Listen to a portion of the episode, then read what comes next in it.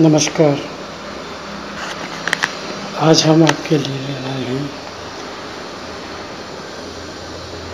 कि हम जो भी काम करते हैं, वो किसके लिए करते हैं? अपने लिए करते हैं। तो भगवान के लिए कैसे काम किया जाए? ईश्वर के लिए कैसे काम किया जाए? क्योंकि हम अस्वार्थ पूर्वक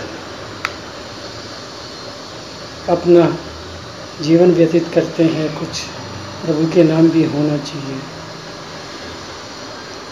तो पहला प्रश्न है प्रसन्नता पूर्वक भगवान का नाम समझकर भगवान को याद रखते हुए किसी से ये राग द्वेष न करके अपने कर्तव्य का पालन किस प्रकार किया जा सकता है?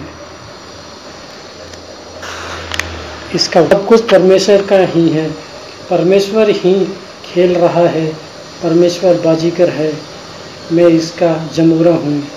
यो समझकर सब कुछ ईश्वर की लीला समझते हुए परमेश्वर फल की इच्छा छोड़कर परमेश्वर की सेवा के लिए उन्हीं की प्रेरणा तथा शक्ति से प्रेरित होकर कार्य करता रहे। यह समझकर बार बार गद्द होता रहे कि, आह, मुझ पर परमेश्वर की कितनी अपार दया है कि मुझे जैसे तुझ को लेकर, साथ लेकर भगवान अपनी लीला कर रहे हैं। भगवान के प्रेम, दया, प्रभाव स्वरूप तत्व पर बारंबार विचार करता हुआ मुक्त होता हैं। भगवान के समान कोई भी प्रेमी नहीं है। वे इस प्रेम का इतना महत्व समझाते हैं कि असंख्य ब्राह्मण से महेश्वर, होते हुए भी अपने आप को प्रेमी के हाथ बेच डालते हैं।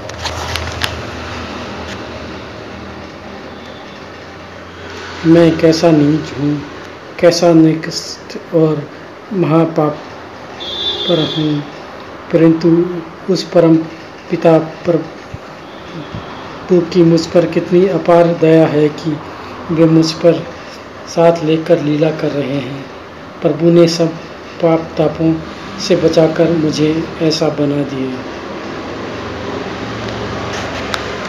प्रभु के प्रभाव का कौन वर्णन कर सकता है? वे चाहे तो करोड़ों ब्रह्मांडों को एक पल में उत्पन्न कर सकते हैं।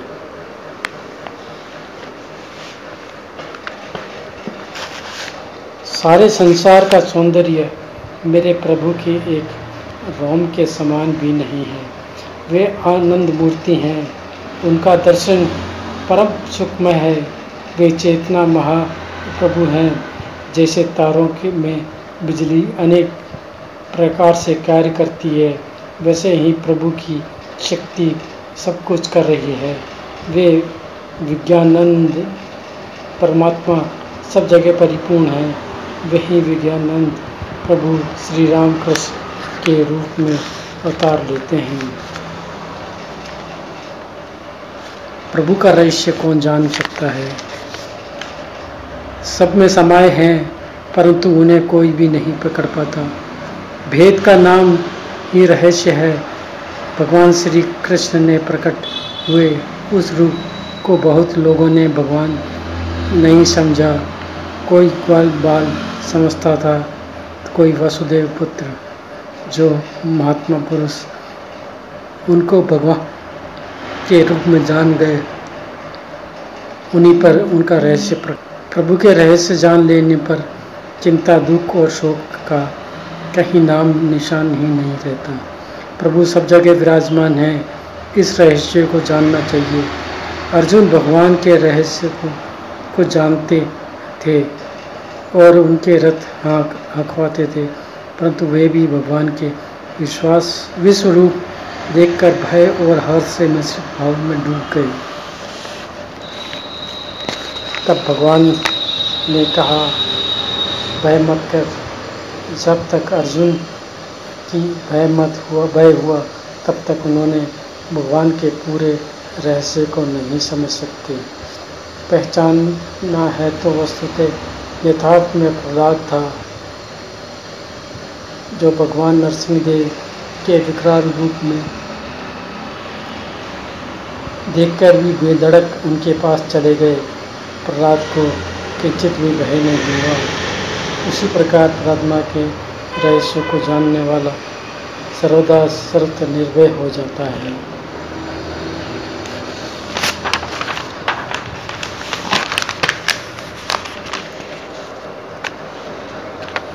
प्रश्न, जीव इतने सामर्थ्य नहीं है कि वह प्रभु के रहस्य जान सके। जब प्रभु जानते हैं, तभी जान सकते हैं। प्रहलाद को प्रभु ने जनाया, तभी तो वे भगवान को जान सके। हम लोगों को अपना रहस्य किस उपाय से जान सकते हैं? इसके लिए प्रभु से प्रार्थना करनी चाहिए।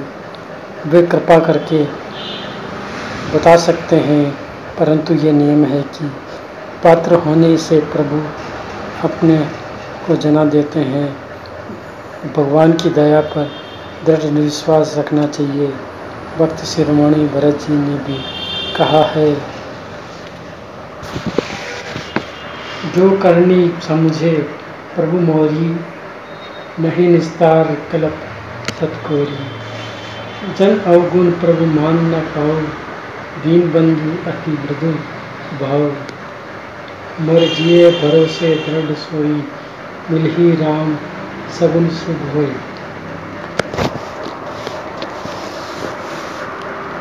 ऐसा दृढ़ भरोसा रखने वाले कि प्रभु संभाल करते हैं, अतवे प्रभु से सच्चे दिल से ऐसी करातर प्रार्थना करनी चाहिए। हे नाथ, मैं अति नीच हूँ। किसी प्रकार भी दया का पात्र नहीं। गोपियों की भांति जिसमें प्रेम का फल है, उसके हाथ तो आप समय ही बिक जाते हैं। हे प्रभु, मेरे पास प्रेम का बल होता तो फिर होने और प्रार्थना करने की क्या ज़रूरत है? मैं जब अपने अवगुणों तथा बल को और देखता हूँ तो मन में कायरता और निरस्त चलती है। परंतु हे नाथ, आपकी दया तो अपार है। आप दया सिंधु हैं, पतित पावन हैं। यह मुझे बल दीजिए, जिससे मैं आपके रहस्य को जान जाऊँ। हर काम को प्रभु का काम समझना चाहिए। हम लीला में के साथ काम करते हैं। इसमें प्रभु इच्छा के अनुसार ही चलना चाहिए। यदि अशक्ति या स्वभाव दोष के कारण उनकी आज्ञा का कहीं उल्लंघन हो जाए तो पुनः वैसा न होने के लिए भगवान से प्रार्थना करनी चाहिए। अपनी समझ से कोई का अनुचित कार्य नहीं करना चाहिए। हम लोग किसी की भलाई के लिए कोई कार्य कर रहे हैं और कदाचित उसमें उसकी कोई हानि हो जाए तो इसलिए शोक करने की ज़रूरत नहीं। कोई भी काम देव इच्छा से हो जाए, इसकी चिंता या पश्चाताप नहीं करना चाहिए। हमको अपने कृत्य की भूल के लिए ही पश्चाताप करना चाहिए।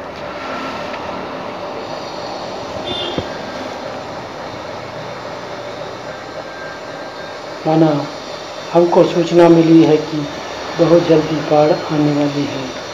हट जाना चाहिए। अतः इस बात को जानकर हम नहीं हटे तो ये हमारी, इसमें हमारा सब भूल गए तो हमें पश्चाताप करना चाहिए, क्योंकि भगवान ने सबको सचेत कर दिया था और उसने, और उसको हमने मानने की अवहेलना की। परंतु यदि अचानक बाढ़ आकर सब कुछ डूब जाए तो चिंता करने की आवश्यकता नहीं, क्योंकि वहाँ हमारी भूल नहीं है। एक जगह बाढ़ आई, बीज बह गए। हम लोगों ने बोने के लिए किसानों को बीज दिए। फिर बाढ़ आई और ये बीज भी बह गए। इस पर हम लोगों को न तो शोक करना चाहिए, न ही विचार करना चाहिए कि बीज तो बह ही रहा है। व्यर्थ क्यों नष्ट करें? हम लोगों को स्वामी की यही आज्ञा है कि बीज जहाँ तक हो, उन्हें देते रहो। अतः हमें तो प्रभु की आज्ञा अनुसार ही कार्य करना चाहिए।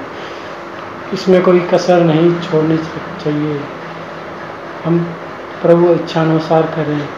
सेवक को तो प्रभु का काम करके हर्षित होता है और मुस्तैदी से अपने कर्तव्य पर डटे रहना चाहिए। रोगी को प्रत्येक कर ही लिया करते हैं। इसमें अपना क्या बस कुप्रत्यय करने पर सदवेग रोगी को धमकत है। तो देता है, परंतु नाराज़ नहीं होता। वह समझता है कि मेरी पाँच बातों में से तीन तो मान ली। दोष के लिए फिर चेष्टा करे। वेद बार बार चेष्टा करता है।